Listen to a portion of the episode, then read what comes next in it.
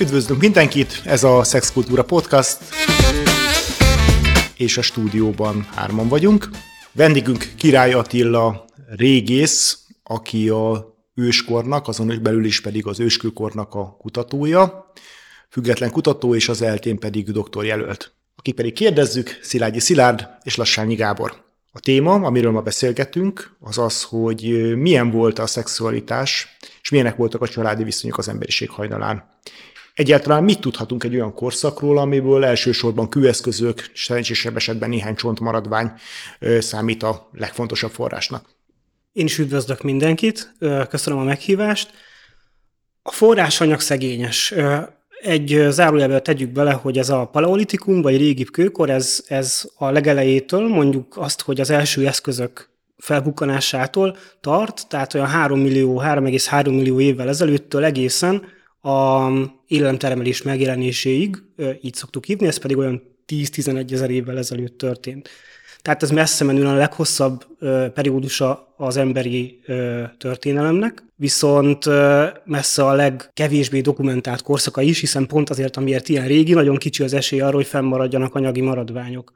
És ugye a mi szakmánkban mindent anyagi maradványok alapján vizsgálunk, de fontos azt is hangsúlyozni, hogy nem csak anyagi maradványok alapján kérdezünk. Ezzel a korszakkal kapcsolatban olyan keresztúton vagyunk, ahol nagyon kevés adat áll a rendelkezésre a múltról, viszont nagyon sok és nagyon rétegzett az emberi viselkedés ma. És szeretnénk rájönni, hogy ez mi volt régen. És itt vannak azért veszélyek, amikor, hogy úgy mondjam, régi kövekbe szeretnénk mai értékeink alapján gondolatokat tuszkolni. Tényleg nem belemenve ennek a részleteibe, de egyáltalán itt beszélsz itt három kb. 3 millió évről egészen mondjuk szinte a régészeti szempontból a közelmúlt, közelmúltig. Egyáltalán itt emberről beszélhetünk, emberekről beszélhetünk, vagy emberhez hasonló fajokról beszélhetünk? Csak hogy a hallgatóink miatt itt tényleg a fővonalát ennek próbáljuk megvázolni. Rendben, hát ez benne a nagy trükk, ezért nem lehet egyből mindent visszavetíteni a múltra, hogy na hát találok valamit, ami egy millió éves, ez biztos, hogy egy, egy szexuális segédeszköz volt, vagy ez egy, ez egy fészek, ahol a család lakott, hiszen különböző fajokról beszélünk. Az evolúció ilyen léptékben már fajokon keresztül közlekedik.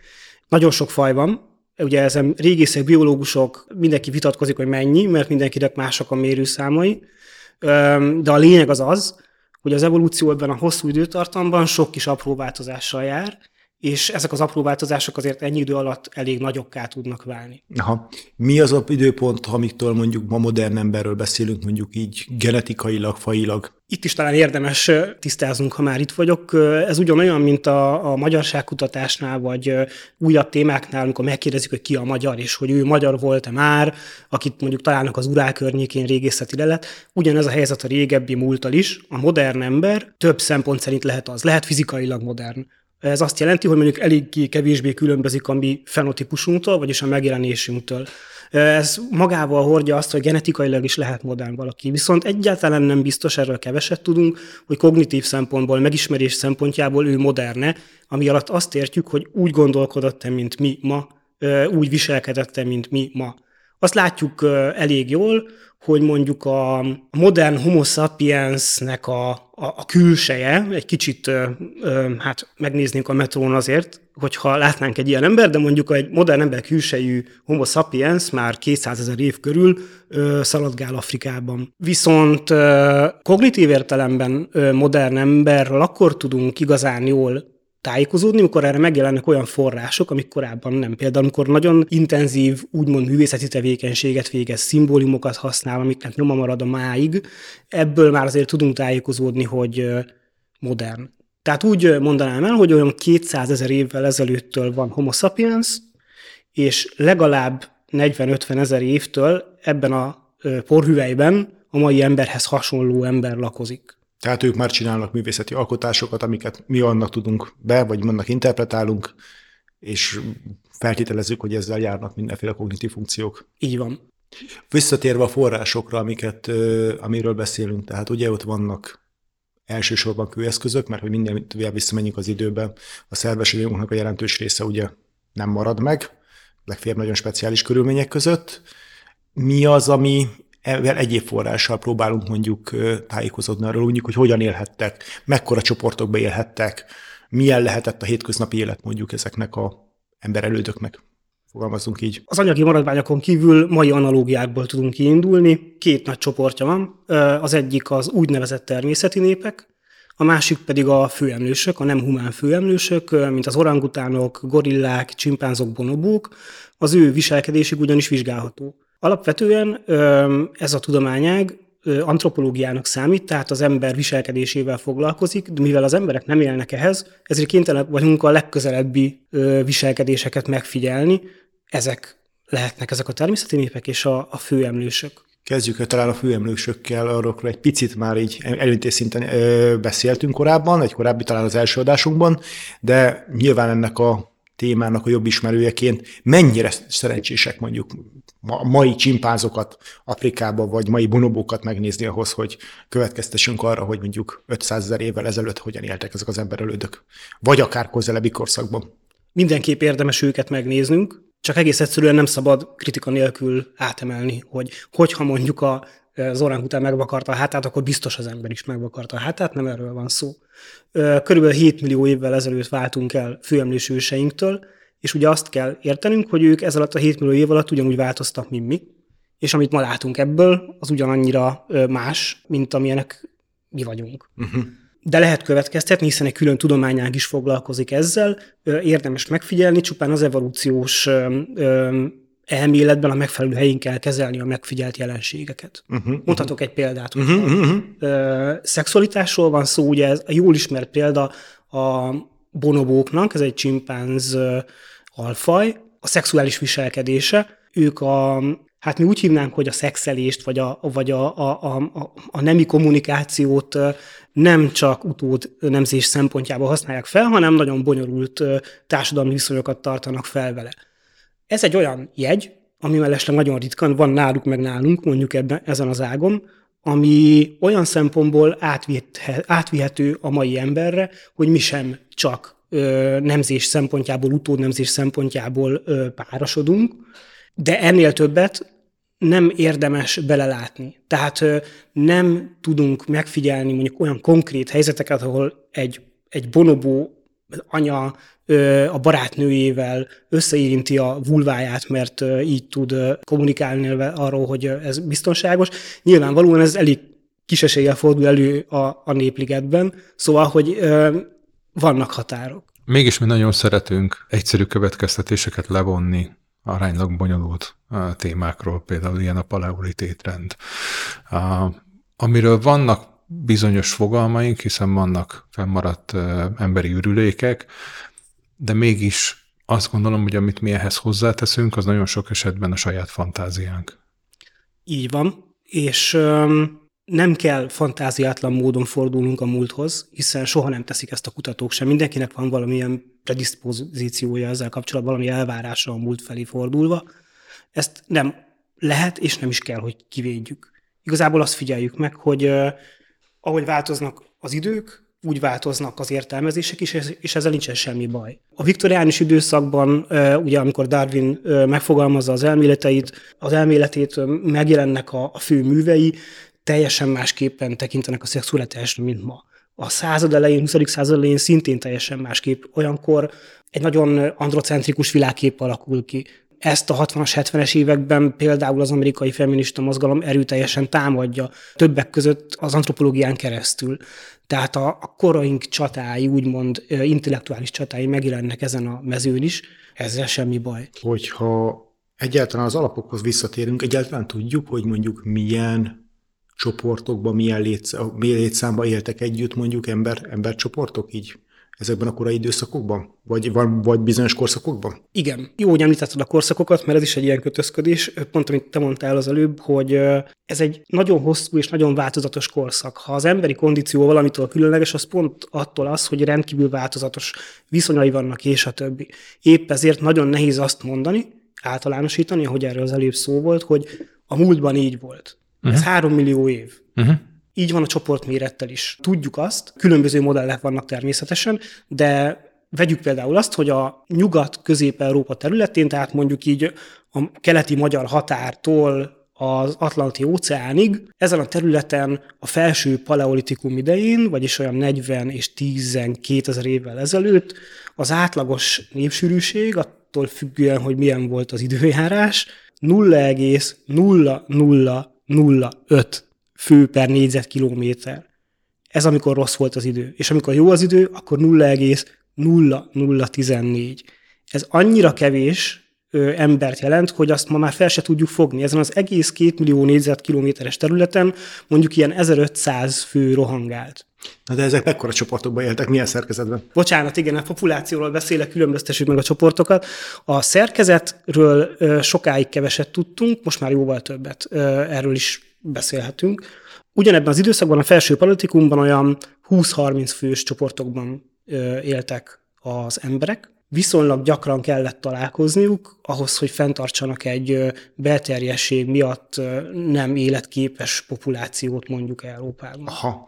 Ezt például honnan tudjuk a 20-30 főt, ezt, milyen jellegű adatokból tudjuk? Nagyon sokáig etnográfiai példák alapján, tehát azt vizsgálták meg antropológusok, hogy a ma, tehát az őskori életmódhoz leghasonló módon élő emberek, akik általában vadászgyűjtögetők, ők mekkora csoportban élnek, mivel nem termelnek élelmet, nyilván vagy határa annak, hogy hányan tudnak együtt élni úgy, hogy mozognak a tájban és felélik az erőforrásokat, ez alapján.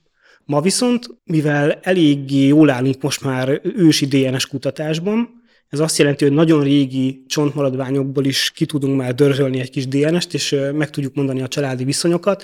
Egészen friss kutatások vannak, egy tavalyi kutatás gyakorlatilag ki tudta mutatni, hogy mondjuk egy barlangban talált néhány egyed milyen viszonyban áll egymással, és akkor innen lehet tudni, hogy anya-fia kapcsolat van, és különböző ilyen első és másodfokú rokonságok vannak. Ez azért fontos, mert önmagában, ha egy tegyük egy nagyon naív példával, ha belépünk egy barlangba, és feltárjuk, és ott van 20 egyed, nagyon nehéz megmondani különböző tafonómiai, vagyis ilyen ö, környezeti és későbbi hatások miatt, hogy ezek egyszerre éltek-e. Ugye annyira nagy időtávlatokról beszélünk. Ez lehet egy kis, kis különbség is, akár 150-200 év is. Így van. A mai ősi DNS vizsgálatok ebben óriási segítséget nyújtanak, hogy egy ilyen szituációban, amit kőeszközökből sosem tudnánk megmondani, hiszen lassabban változik, mint az emberi generáció, családi viszonyokra tudjunk következtetni. Kicsit talán feltűnő, hogy mindig a genetikáról beszélek, de pont azért, amiért ilyen régi korszakról van szó, régészként is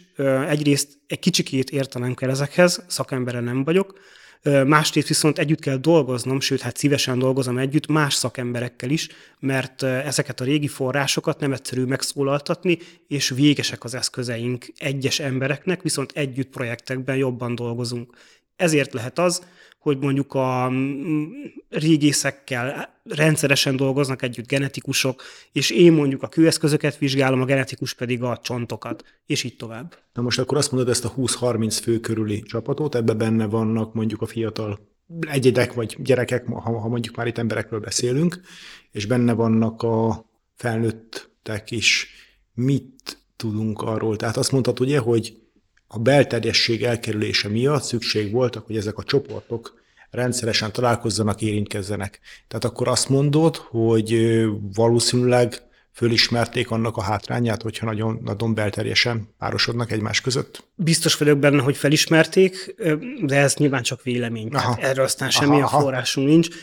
Nagyon egyszerűen fel lehet ismerni, úgyhogy kihal. Itt akkor tegyük zárójelbe ezt, e, az evolúciós elméletet itt is, hogy nagyon sokszor olyan kérdéseket teszünk fel, mint ez, uh-huh. hogy tudták-e. Nem biztos, hogy tudták, de az evolúció ugye úgy működik, hogy az életképtelen része nem él tovább, nem öröklődik, ezért az a tény, hogy ezek a csoportok túlélték mondjuk a jégkorszakot, az azt jelenti, hogy felismerték ezt a tulajdonságot, hiszen ha nem ismerték volna fel, akkor nem élték volna túl. Uh-huh.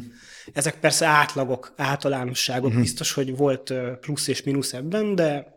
Milyen fő stratégiákat ismerünk ebből a mondjuk a úgymond természeti népekkel kapcsolatosan, ahogy has, ahol, ahonnan haza hasonlóságokat próbáltak behozni kulturális antropológiai modellekkel, tehát hogy hogyan élhetnek ilyen különböző csoportok, hogyan érintkezhetnek ilyen kis létszámú csoportok. Egyrészt úgy, hogy rendkívül mobilisek ezek a csoportok mm. nagyon sokat mozognak, képzeljük el magunkat mondjuk, mivel Budapesten veszük fel az adást, akkor mondjuk a, a Margit sziget környékére, 30 ezer évvel ezelőtt, hideg van, és alig van valami élelem muszáj abból élni, ami van, és aztán tovább kell menni. Emiatt a mozgékonyság miatt is ezek a csoportok rendszeresen találkoztak egymással, bármennyire kicsi volt a népsűrűség, és bármennyire kicsi volt a csoportméret. Ez volt az elsődleges. Ezt is tudjuk most már, minden ez lesz az ütőkártyám, hogy van most már paleogén, paleogenetika, genetikai kutatásokból, hogy egymástól 100 kilométerre lévő minták között mondjuk milyen kapcsolatok vannak, és úgy tűnik, hogy vannak. Font ez lett volna a kérdésem, ugye, amit mondtál, a populációból, meg az átlagos csoportméretből adódóan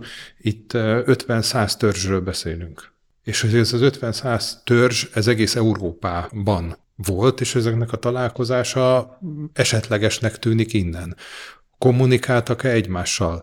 Hogyan találták meg egymást? Ennél a példánál maradva mondjuk egy Margit-szigeti csoport. csoport. Ezek mondjuk a Stefan Skirhének a csoportjával Bécsben hogyan találkoztak? Ez mondjuk egy jó ö, analógia lehet. Igen, a hordával, törzsel, e, én is használom ezeket a szavakat, de ezek a 60-as, 70-es évek terminológiái, ezért nem jelenti önmagában azt, hogy rossz, csak megint ugye azt, hogy nem tudjuk, hogy mi volt, és ezek töltött szavak, tehát van mögöttük egy, egy elmélet. Igen. Közösségnek a legegyszerűbb hívni ezeket a, vagy csoportnak. Igen. Uh-huh. Két dolog miatt tudják, hogy hol keressék egymást, így csípőből. Az egyik az az, hogy mondjuk mindketten a Dunához közel vannak. Uh-huh. Tehát olyan helyen vannak általában, ahol megélnek. Ez is egy törvényszerűség, ugye. Ezért elég nagy valószínűséggel, hiába kicsi a népsűrűség, találkoznak ott, ahol az erőforrás van. Uh-huh. A másik tényező, ami közrejátszik ebben, hogy más nyersanyagok is szétszorulnak a tájban. Például a pattintott kőeszközökhöz olyan kőnyersanyag szükséges, nem nem jó bármilyen, hanem bizonyos minőségű anyagok, amik nem mindenhol vannak. Ezért egy nagyon jellemző találkozási pont a jó kőnyersanyag lelőhely. Azért is fontos, itt egy viszonylag régi elméletre is utalhatunk, ami elég jól működik, ez a totális társadalmi aktusok Marcel Mausztól. Ő azt mondta, hogy főleg az ilyen régi viszonyok között, ahol még ennyire nem összetett egy társadalom, ennyire kicsi a népsűrűség, és ennyire nagy esemény találkozni más emberekkel, az ilyen alkalmakat igazából nem tudjuk el nagyon elkülöníteni, hogy ez nyersanyagbeszerző körút volt, ez ö, házassági körút volt, hanem ha van találkozás, akkor totális társadalmi esemény történik, azért totális, mert mindenféle ügyeiket elintézik ilyenkor egymással.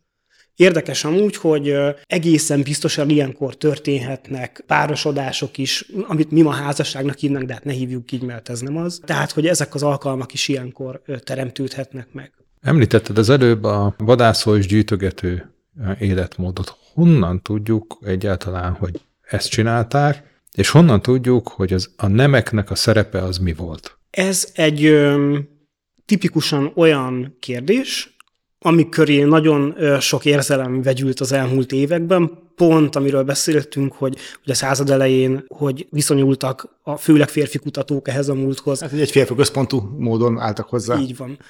Az uralkodó elmélet az volt a 20. század második felétől egészen a végéig, hogy a férfiak voltak a vadászok, és a nők meg, mint ahogy látszik a porosabb diarámákon, hogyha bemegyünk egy múzeumba, hogy a nők meg egy fele akkora alakokat googolnak és ott szöszölnek valamit. Uh-huh. Nem teljesen ez a helyzet. Nem ördögtől való munkamegosztásról és nemi szerepekről beszélni ebben az időszakban sem, de nagyon sok mindennel egyáltalán nem vagyunk képben, és csak úgy gondoljuk, hogy így történt. Munkáról, a szerepek megoszlásáról vannak közvetlen bizonyítékaink, ilyen például volt egy kutatás, ahol azt vizsgálták, hogy egy adott csoportnak, egy neandervölgyi csoportról van szó, ez azt jelenti, hogy ez még ilyen 50 ezer évnél is idősebb lelőhely, különböző nemű tagjai milyen kopásomokat viselnek a fogukon. Uh-huh. És ez azért volt fontos, mert ezek a kutatók kivételesen nem azt keresték, hogy mit ettek, és az, hogy koptatta a fogukat, hanem azt a jelenséget figyelték meg, amit ma is látunk természeti népeknél is, hogy gyakorlatilag harmadik kézként használják a fogsort. És ebből tovább görögve, ugye ezek a kutatók úgy gondolták, hogy ha a nők másképpen használják eszközként a fogazatokat, mint a férfiak, ennek más nyomai vannak a fogazaton.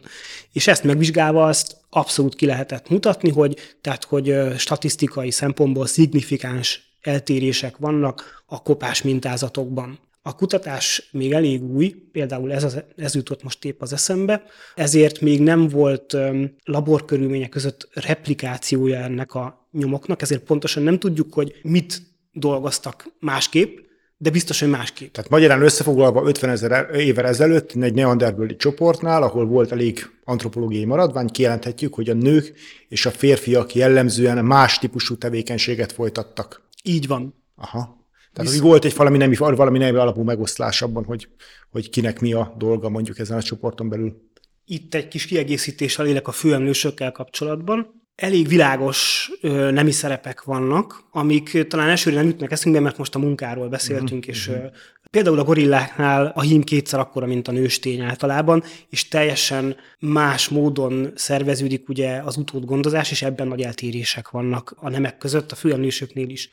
Az viszont igaz, hogy olyan típusú munkamegosztásról nem tudunk a főemlősöknél, amilyen az embereknél van, de hát tegyük hozzá, nincs anyagi kultúrájuk mármint hogy olyan mértékű anyagi kultúrájuk, mint az emberi, egy teljesen más irányba indultunk el, ezért természetesen úgy gondoljuk, hogy bármilyen alfajok vagy fajok voltak az ember családfáján a múltban, mindig létezett valamilyen típusú munkamegosztás. Praktikus okokból is. A legpraktikusabb, és ezért mondtam a főemlősöknél az utódot, hogy amíg egy nőstény vagy egy hím, az utóddal foglalkozik, addig nem tud mással foglalkozni egy ilyen kiélezett helyzetben, ahol nem élelmet termelsz, hanem mész utána.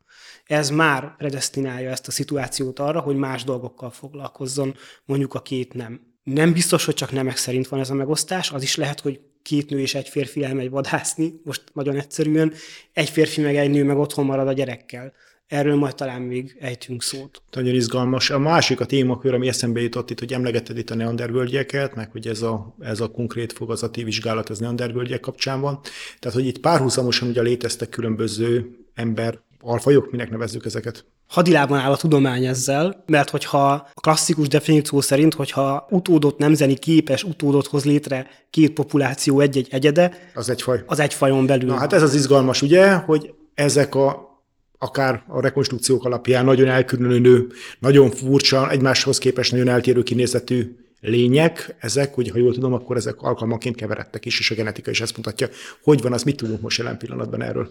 Nagyok a sikerek, ugye ezt így lehet talán megfogalmazni, ahhoz képest, hogy a 20. század közepén úgy gondoltuk, hogy a modern ember, a homo sapiens kialakul Afrikában, és aztán onnan diadal útra megy, és bármi volt, akkor azt legyűri maga alatt, és nyer, és akkor ezek vagyunk mi.